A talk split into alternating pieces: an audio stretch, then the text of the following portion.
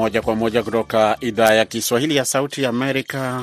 Hii ni Washington. Zifuatazo ni habari za dunia. Msomaji wako ni mimi BMJ Mridhi. Maelfu ya watu waliandamana katika miji mbalimbali ya Afrika Kusini leo Jumatatu, wakimtaka Rais Cyril Ramaphosa ajiuzuru kutokana na ukosefu wa nafasi za ajira na umeme, huku vikosi vya usalama vikilinda maduka makubwa na mitaa ili kuzuia vurugu na uporaji. Waafrika Kusini wamekasirishwa na kushindwa kwa chama tawala cha ANC kutoa huduma na kutengeneza nafasi za kazi, theluthi moja ya Waafrika Kusini wakiwa hawana kazi. Wachambuzi wanatarajia kupoteza wingi wake e, wa chama hicho wabunge wao kwa mara ya kwanza katika miongo mitatu katika uchaguzi wa kitaifa mwaka ujao. Awali vyombo vya usalama vya Afrika Kusini vilisema kwamba watu 87 walikuwa wamekamatwa kutokana na hasia zilizotokea kabla na hata kabla ya maandamano hayo yaliyopangwa na chama cha Marxist Economic Freedom Fighters EFF. Kiongozi wa upinzani nchini Kenya Raila Odinga ameshutumu serikali kwa kile alichokiita kutumia nguvu dhidi ya waandamanaji walioingia mitaani katika miji mbalimbali nchini humo hii leo.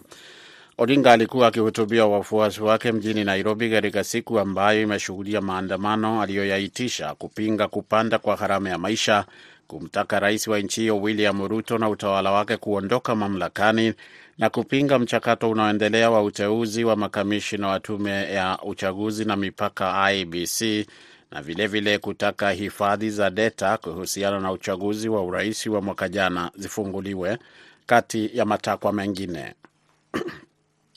Vyombo vya habari viliripoti kwamba dazeni za watu wakiwemo wabunge walikamatwa kwa kushiriki maandamano hayo ambayo yalikuwa yameharamishwa na polisi jana Jumapili.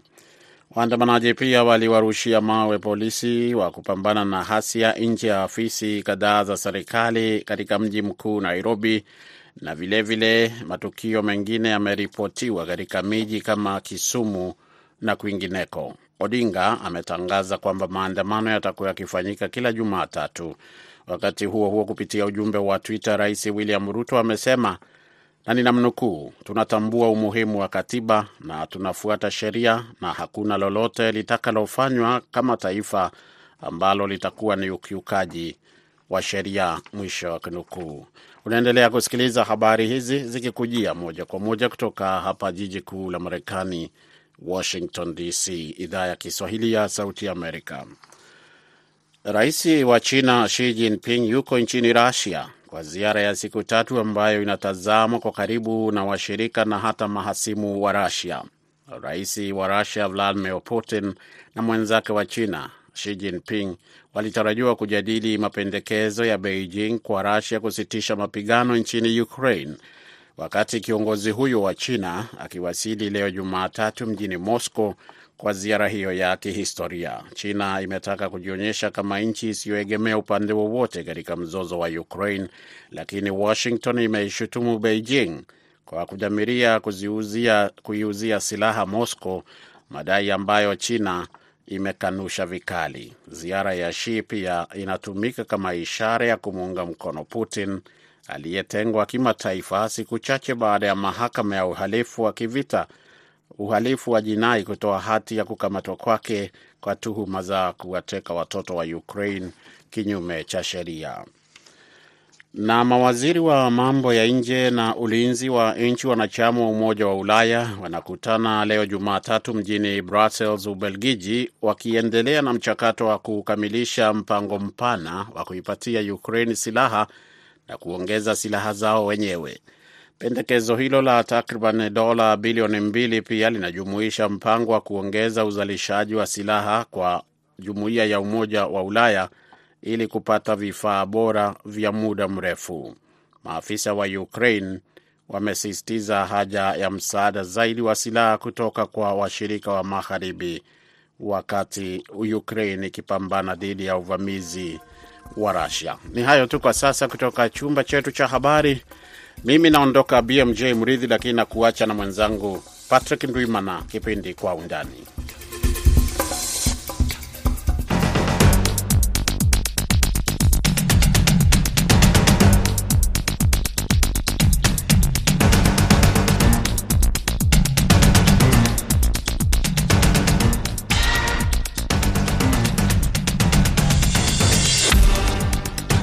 Karibu msikilizaji wetu popote unapotusikiliza hewani. Ni kipindi cha Kwa Undani, ambapo leo katika sehemu ya kwanza tunaangazia maandamano ambayo yamefanyika leo mjini Nairobi na maeneo mengine huko Kenya, yakiitishwa na kiongozi wa upinzani Raila Odinga, na katika sehemu ya pili tunamulika ziara rais wa China Xi Jinping huko Russia. Undani leo uko nami Patrick Ndwimana, karibuni.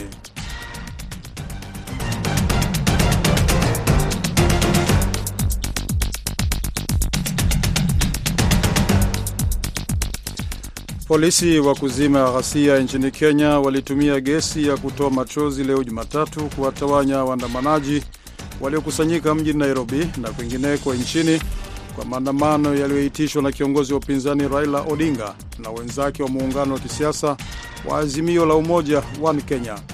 Maandamano hayo yaliitishwa kupinga kupanda kwa gharama ya maisha, kumtaka Rais William Ruto na utawala wake kuondoka madarakani na kupinga mchakato unaoendelea wa uteuzi wa makamishna wa tume ya uchaguzi na mipaka IBC, kati ya masuala mengine. Vyombo vya habari vimeripoti kwamba watu ishirini na wawili wakiwemo wabunge walikamatwa kwa kushiriki maandamano hayo ambayo yaliharamishwa na polisi Jumapili. Waandamanaji pia waliwarushia mawe polisi wa kupambana na ghasia nje ya ofisi za serikali katika mji mkuu Nairobi. Kwenye laini ya simu tunaye mwandishi wetu wa Nairobi, Kennedy Wandera. Kennedy Wandera, vipi kufikia sasa, hali ikoeje? Uh, umeyafuatilia maandamano hayo?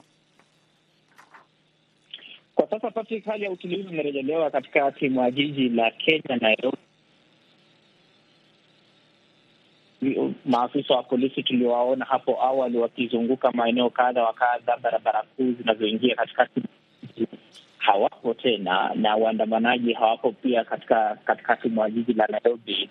Labda ni kutokana na kuondoka maeneo hayo na kiongozi wa upinzani Raila Odinga. Maandamano hayo waliwaitisha, walisema yatakuwa ni maandamano ya amani. Sijui wewe ulivyoona, yalikuwa ya amani?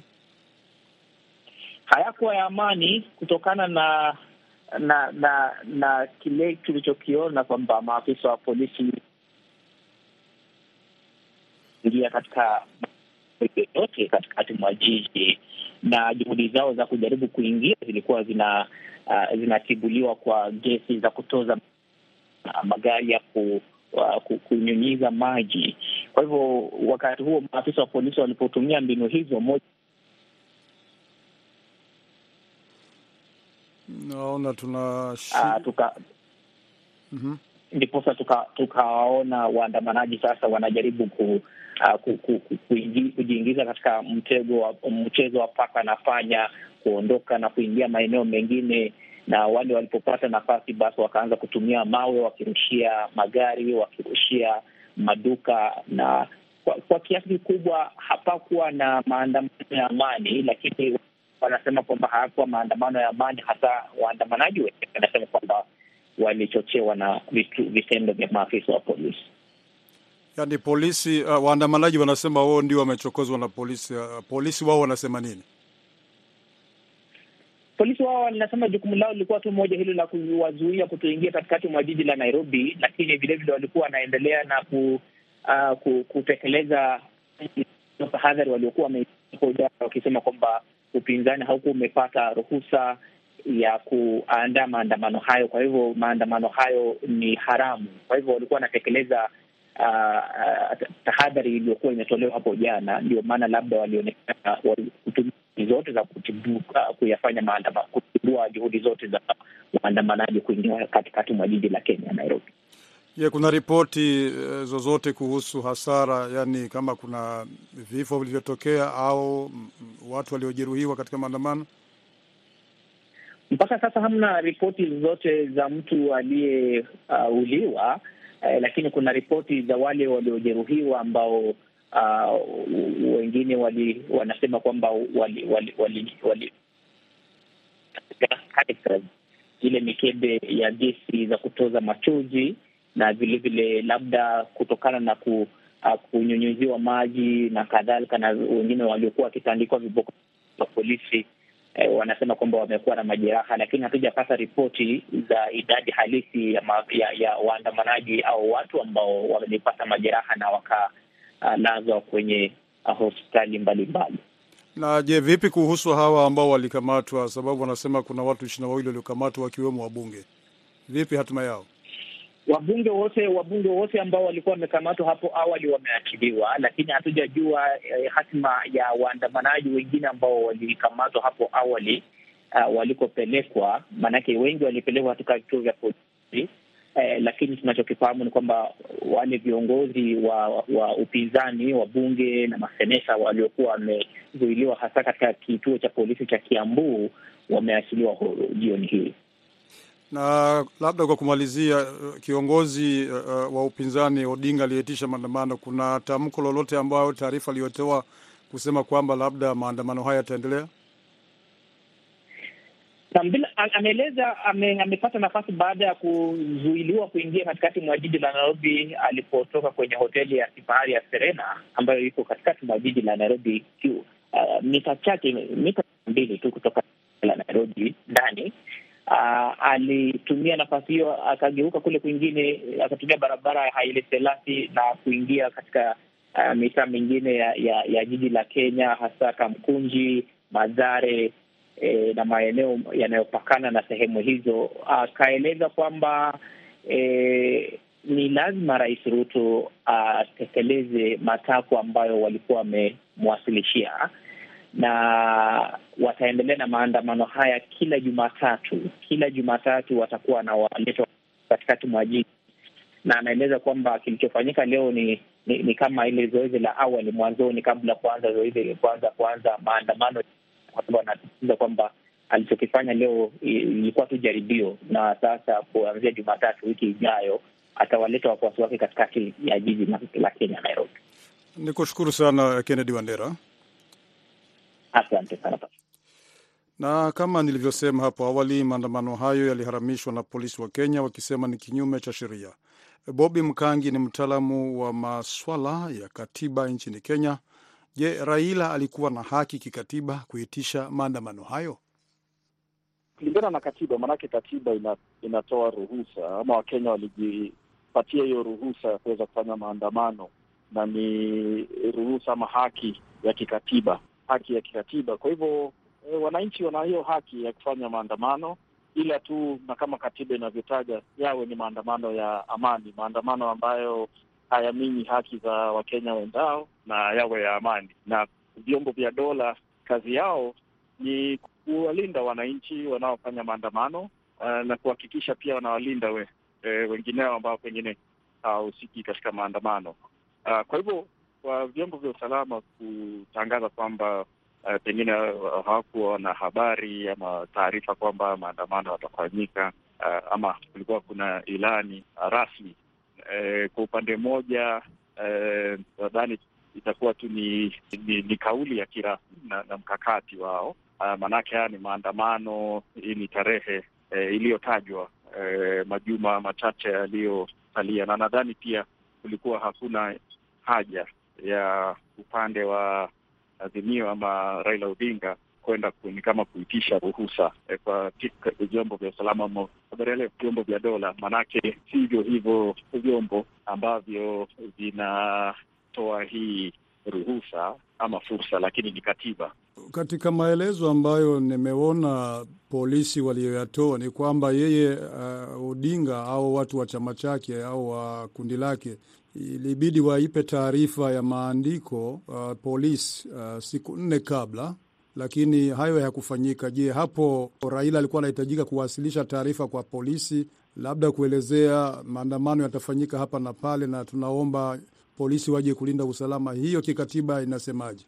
Maanake hayo ni mambo ya kiufundi, ni mambo ya ndio pengine kuleta mfumo mzuri, ili pia vyombo vya dola viweze kutoa huduma zake kwa njia ambayo ni mahususi lakini eh, kwa sababu swala kama hilo laki la kiufundi yani technicality halikufanyika, Ah, hilo haliwezi kuwa ni shinikizo eh, tosha la kwamba shughuli kama hii haiwezi kuendeshwa. Maanake sasa itakuwa ni kwamba hizi technicalities eh, kama ilivyokuwa hapo awali kabla ya mabadiliko ya katiba ndizo ambazo zilikuwa zinatumika kuwanyima watu hii haki.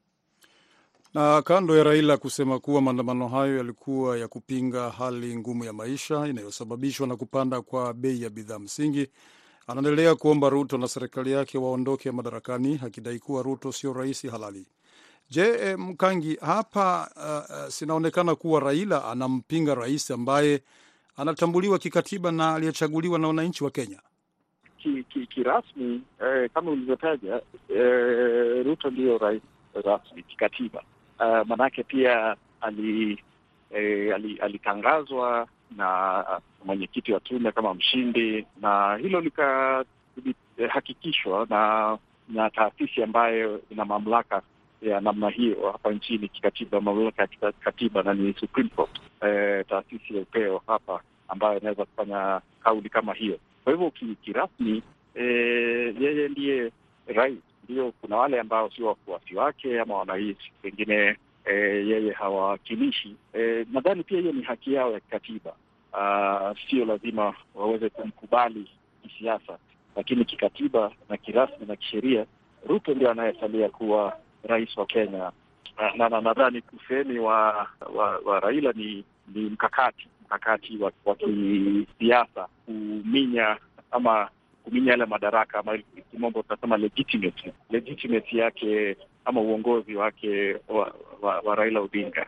Hivi juzi katika mahojiano alikuwa afanya na mojawapo wa vyombo vya habari hapa vya televisheni, aliweza yeye mwenyewe kutamka kwamba eh, siku ya leo wataweza kufika ikulu ya Nairobi kuliko rais kwa hivyo kwa matamshi yake, ndiyo kauli zake ni kwamba hamtambui, lakini kwa namna nyingine kauli zake unasikia akimtaja na kumwita rais. Kwa hivyo nadhani kwa upande wa maandamano na mkakati, hii ni kauli ya kimkakati ya ya, ya kuweza pia kuminya legitimacy yake kama kikatiba. Ruto ndio rais na kwamba mchakato wote yeah. uh, Odinga na watu wake waliwasilisha malalamiko mahakamani, lakini malala, uh, malalamiko hayo yakatupiliwa mbali. Sasa yeye kuendelea kuitisha maandamano, anasema kwamba yeye ndiyo kiongozi halali e, aliibiwa kura na huyu Ruto na serikali yake si halali. Hapo kikatiba, si anaweza akashtakiwa kwamba kuna makosa fulani ambayo ni makosa makubwa ambayo yanaivunja katiba ya, ya, ya Kenya. Nadhani pengine akijaribu, maanake kuna Wakenya wengi utawasikia wakisema kwamba ndiye rais wa, wa taifa kirasmi, lakini si rais wangu na nadhani hiyo ni haki yao. Nadhani uvunjaji wa sheria na katiba unaingilia wakati ule pengine mtu atajaribu, na katiba yenyewe inasema mtu akijaribu ku, eh, kubuni uh, serikali eh, kwa njia ambazo si za kikatiba, na njia ambayo inafahamika kikatiba ni kupitia uchaguzi, na pengine mtu akijaribu kuhujumu hujumu serikali iliyopo, basi hapo ndipo eh, mipaka ya kikatiba na ya kisheria itakuwa imekiukwa. Rais Ruto na makamu wake wamesikika wakimtuhumu Raila kwamba ana lengo la kuumbisha usalama wa taifa kupitia maandamano hayo. Je, wanaweza kumshtaki mahakamani kwa tuhuma hizo? Ila wanaweza tu kufanya hivyo kwa njia ya kumfungulia mashtaka, na hilo ni jambo ambalo sio hao wana hayo madaraka, ni eh, Director, Directorate of Public Prosecution uh, ama mkurugenzi wa mashtaka ya umma mashtaka ya umma mm -hmm. Naam, yeye ndiyo anaye mamlaka kama kama haya ambayo anaweza kufungua mashtaka, kwa sababu hawezi kufungua kesi namna ama mithili ya shauri, yani petition ama tuseme hizi tunaziita kesi za kiraia, yani civil cases. Eh, ni swala ambalo linaweza kushughulikiwa tu kupitia kesi ya makosa ya jinai yani criminal case, na hilo tu linaweza kufanyika kupitia kwa Director of Public Prosecution. Bobby Mkangi akiongea na Sauti ya Amerika kutoka Nairobi. Muda mfupi tunaingia sehemu ya pili ya Kwa Undani.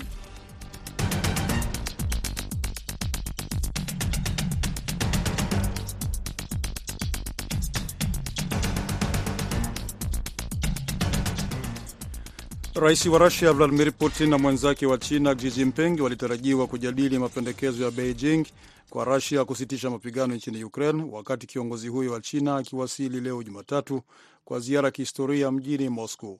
China imetaka kujionyesha kama nchi isiyoegemea upande wowote katika mzozo wa Ukraine, lakini Marekani imeishtumu Beijing kwa kuwa na mpango wa kuiuzia silaha Moscow, madai ambayo China ameyakanusha. Ziara hiyo ya siku tatu ya Xi pia inatumika kama ishara ya kumuunga mkono Putin aliyetengwa kimataifa, siku chache baada ya mahakama ya uhalifu wa kivita ICC kutoa hati ya kumkamata Putin kwa tuhuma za kuwateka nyara na kuwapeleka au kuwahamisha watoto wa Ukraine hadi huko Russia kinyume cha sheria. Vyombo vya habari vya serikali ya Beijing viliripoti kuwa Xi aliwasili Jumatatu mjini Moscow kwa ndege kwa ajili ya mkutano huo ambao unatarajiwa kujumuisha mjadala wa mada yenye hoja kumi na mbili za China inayopendekeza mzozo huo usuluhishwe kwa mazungumzo na kwa kuheshimu mipaka ya nchi zote. Hapa tunaungana na Amini Mwidau, huyu ni mchambuzi wa masuala ya diplomasia ya kimataifa. Nimeanza kwa kumuuliza ikiwa Rais G anaweza kufanikiwa katika juhudi zake hizo. Nafikiri kuna kuna uwezekano kwa sababu tukiangalia katika siku chache zilizopita waliweza kufanikisha kupatanisha uh, maadui wawili ama nchi ambazo zilikuwa zikitatisha zikitatana wawili, yani Saudi Arabia na Iran kwa kupitia mbinu za kidiplomasia na ambao watu wengi ulimwenguni hawakujua. Kwa hiyo na wao wana hamu kubwa sana ya kuchukua uongozi katika ulimwengu wa kiuchumi na wa kisiasa. Kwa hiyo na ni nchi pekee kubwa ambayo kwamba kwa sasa iko karibu zaidi na na na, na Russia. Kwa hiyo bila shaka wakiweza kuwa kuwa convince Russia na baadaye pia kuwashirikisha Ukraine, kuna matumaini makubwa kwamba pengine linaweza likapatikana suluhisho la kisiasa katika mzozo huu wa Ukraine na Russia. Uh, Putin alikuwa akikuwa uh, na msimamo mkali katika vita hivi vya Ukraine. Je, uh, Xi atakuwa na nguvu gani au ushawishi gani kuweza kumshawishi Putin hadi akubali labda kukaa kwenye meza mazungumzo na viongozi wa Ukraine na kumaliza vita hivi? Uh, katika moja ya jambo ambalo kwamba nchi za magharibi na Marekani imeweza ku, ku, ku, ku, kulifanya kwa vizuri na kumdhibiti Putin ni masuala ya kiuchumi wameweza kumkaba kwa njia mbalimbali kufanya hata uchumi wake uzorote kidogo. Hasa nchi pekee ambazo kwamba zimemwezesha yeye kwamba kuwaweza ku, kusurvive kwa wakati wa sasa ni nchi kama vile China na nchi kama vile India, kwa sababu wameongeza kiasi cha idadi ya vitu kama vile mafuta ambao wananunua kutoka kwa Russia. Kwa hiyo China ndio njia ndio nchi ya pekee kwa sasa ambayo kwamba yaweza ikamsambaratisha. Wakikataa kununua mafuta yake, basi hali yake ya nchi itakuwa pia imeenda chini. Kwa hiyo wanalo wanayo wanayo turufu ya ki, ya kiuchumi ambayo kwamba waweza wakaitumia kujaribu ku, ku, kutekeleza jambo lolote ambalo kwamba watalihitaji. Lakini kwa kikubwa zaidi, Russia hakuna rafiki aliyekuwa wa karibu aliyobakia mwenye nguvu ulimwenguni kama China. Kwa hiyo bila shaka maneno yake yatakuwa ni yenye ku yenye kuwekewa umuhimu sana katika serikali ya Putin. Kwenye ratiba ya Rais G hatakutana na rais wa Ukraine Volodymyr Zelensky. Je, Amini Mwidau, G atafanikisha vipi mpango wake ikiwa hatakutana na rais Zelensky? Nafikiri kwa sasa kutokana na kwa, kwa sababu katika ukiangalia vyombo vingi vya habari na ma, ya, vya vya kimagharibi especially wa, wa, wa maofisa wa, wa mambo ya nje nchi za nje wameelekeza kwamba itakuwa ni muhimu kwa Chi kwenda kwenda Ukraine, na sidhani kwamba Chi ataka kuonekana kwamba ameshurutishwa kwenda Ukraine kutokana na na salamu ama habari za nchi za magharibi. Aa, pengine ataenda kwa wakati wake, lakini vyombo vya vya habari vya vya Kichina na wa, wa, wa, wale wasemaji wa serikali ya Kichina wameeleza kwamba baada ya kwenda Urasha, Xi atazungumza na na Zelensky kupitia kwa mitandao ya ya, ya simu. Kwa hiyo tutegemee kile itakavyokuwa. Haiwezekani kuwa na suluhisho ya vita hivi bila kushirikishwa kwa Ukraine, lakini nafikiri mwongozo ambao ataka kuutumia utakuwa ni mwongozo wenye kuendelezwa na China, sio kwa nchi za nje. Na kabla ya Xi kutangaza kwamba ataanza ziara hiyo Russia, Marekani na NATO tayari walisema hawaamini kwamba hizi juhudi za uh, za Xi ni za kuaminika, yaani wamesema hazipo credible, sababu uh, China haijalani wazi rasmi uh, uh, uvamizi wa Russia dhidi ya Ukraine. Hapo sijui utasemaje? Sasa huo ni, ni msimamo wa nchi za magharibi, kwa sababu wao wamehusika kwa njia moja ama nyingine, haswa katika kusaidia Ukraine na silaha hatarishi katika vita hivi. Kwa hiyo bila shaka wao wako katika mrengo wa, wa, wa upinzani na Russia. Sasa Xi ameingia kutokulani kwake, lakini pia ametahadharisha kwamba ni muhimu wa nchi za, za, za kitaifa ziheshimu Uh, mamlaka ya, ya serikali mbalimbali ya kuya katika katika mipaka yao. Kwa hiyo bila shaka zile sehemu ambazo Russia wameingia katika Ukraine ni mipaka ya Ukraine. Kwa hiyo japokuwa hawakuwakemea Warasha moja kwa moja, lakini msimamo wao ni kwamba nchi lazima na mipaka yake lazima iheshimiwe, na nafikiri hiyo peke yake itampatia mwanya yeye kuweza kusikizwa na na Putin, kwa sababu kama angelikuwa yuko katika upande mmoja na Ukraine kwa njia aina yoyote, ingelikuwa tayari ni adui wa, wa Putin. Nafikiri hiyo pengine ni mojawapo ya mikakati waliojiwekea wao wenyewe kujaribu kujionyesha kwamba wahusiki na na sehemu moja wala nyingine katika mzozo huu, ili kupata advantage ya kwamba ikifika wakati mwafaka wao wawe ndio viongozi wenyeweza kutatua jambo kama hili na Marekani na NATO ambao tayari wameonyesha kutokuwa na imani za juhudi na juhudi za Rais Xi watachukua msimamo gani ikiwa Xi atafaulu kuzikutanisha kwenye meza ya mazungumzo Russia na Ukraine?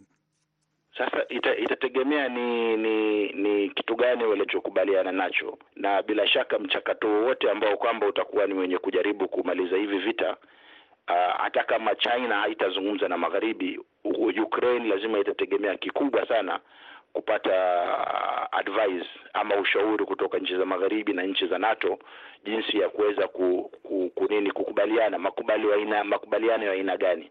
Kwa hiyo bila kila bila shaka hili swala la la Russia kuingilia kuingilia Ukraine ni swala la kisiasa, ni swala la kisalama na ni swala la kiuchumi. Kwa hiyo nina hakika hizi nchi zote za magharibi kitu muhimu ni maslahi yao, kwa maana tukiangalia, japokuwa wao wamewekea vikwazo uh, Russia, kuna baadhi ya bidhaa ambazo bado wao wanazichukua kutoka Russia kama vile gas, kama vile mafuta katika nchi zingine za za Europa. Kwa hiyo kama ni kweli walikuwa wamekata wame, wame, wame kabisa ule uhusiano moja kwa moja kutokana na na, na hivi vita ingelikuwa pengine ma, ma, matokeo ya ya, usa, ya ya majadiliano ya mbeleni yangekuwa ni tofauti. Kwa hiyo nafikiri huko mwanya, lakini lazima kutakuwa na na, na uh, requirements kubwa sana kwa upande wa magharibi katika hali ya kujaribu kuleta kuleta kuregesha ile hali ya mbeleni, na sidhani, lakini itakuwa kama vile ilivyokuwa mbeleni na kabla ya Xi kutangaza kwamba sasa anaanzisha juhudi za kumaliza vita vya Ukraine, Ukraine uh, wao walikuwa na mpango wao ambao waliuwasilisha kwenye Umoja Mataifa. Uh, ulikuwa ukielezea kwamba wako tayari kufanya mazungumzo, lakini katika mpango huo uh, wanasema uh, wana, wana, wanashinikiza kwamba wanataka kwanza Russia iwaondoe wanajeshi wake kwenye ardhi inazozikalia za Ukraine, alafu ndipo mazungumzo yaanze. Sijui hapa Ukraine itaendelea na mpango wake huu ambao umeungwa mkono na Marekani na mataifa mengine ya magharibi, au watasubiri kuona kitakachotokea katika mazungumzo haya ya Xi na uh, na Putin. Na, na, nafikiri kwa sasa huu utakuwa ni mwanzo wa, wa pengine haya mazungumzo na pengine baada ya uh, Rais Xi kuwasilisha pengine fikra zake, alafu baada ya yeye kufanya mawasi, ma, mawasiliano na Rais Zelensky wa Ukraine, alafu lazima bila shaka katika katika mazungumzo ya ya nchi tatanishi, kila mmoja atakuja na sababu zake, atakuja na requirements zake. Hasa zile ambazo zenye kukubalika kwa pande zote mbili, ndio pengine zita zita, Zita, zitafuataliwa. pengine waweza wakaanza na kusimamisha vita, alafu baadaye pengine wakakubaliana labda kama Rasha hiyo itaondoka, pengine zile sehemu tata ziji majeshi ya ya nchi ambayo yasiolingana na upande wote, pengine ya Umoja wa Mataifa ya kiusalama katika sehemu kama zile, iwe ni kama bafa baina ya Ukraine na Russia. Hatujui kwa sasa, lakini bila shaka uh, mwanzo mwanzo mkubwa zaidi ni Rais Xi kupata fursa ya kuweza kukaa chini na na Putin na baadaye kupata fursa akazungumza na simu ama akaenda Ukraine, alafu baada ya hapo tunaweza tukaona kwa kwa uhakika msafara wa mbele utakuwa ni wa aina gani. Amini Mwidau akiongea nasi kutoka huko Canada. Kufikia hapa tunakamilisha Kwa Undani leo. Ni washukuru nyote mliofuata uh, kipindi. Nimshukuru pia mwelekezi Saida Hamdun, Patrick Ndwimana. Kwa pamoja tuna wageni tukiwatakia usiku mwema.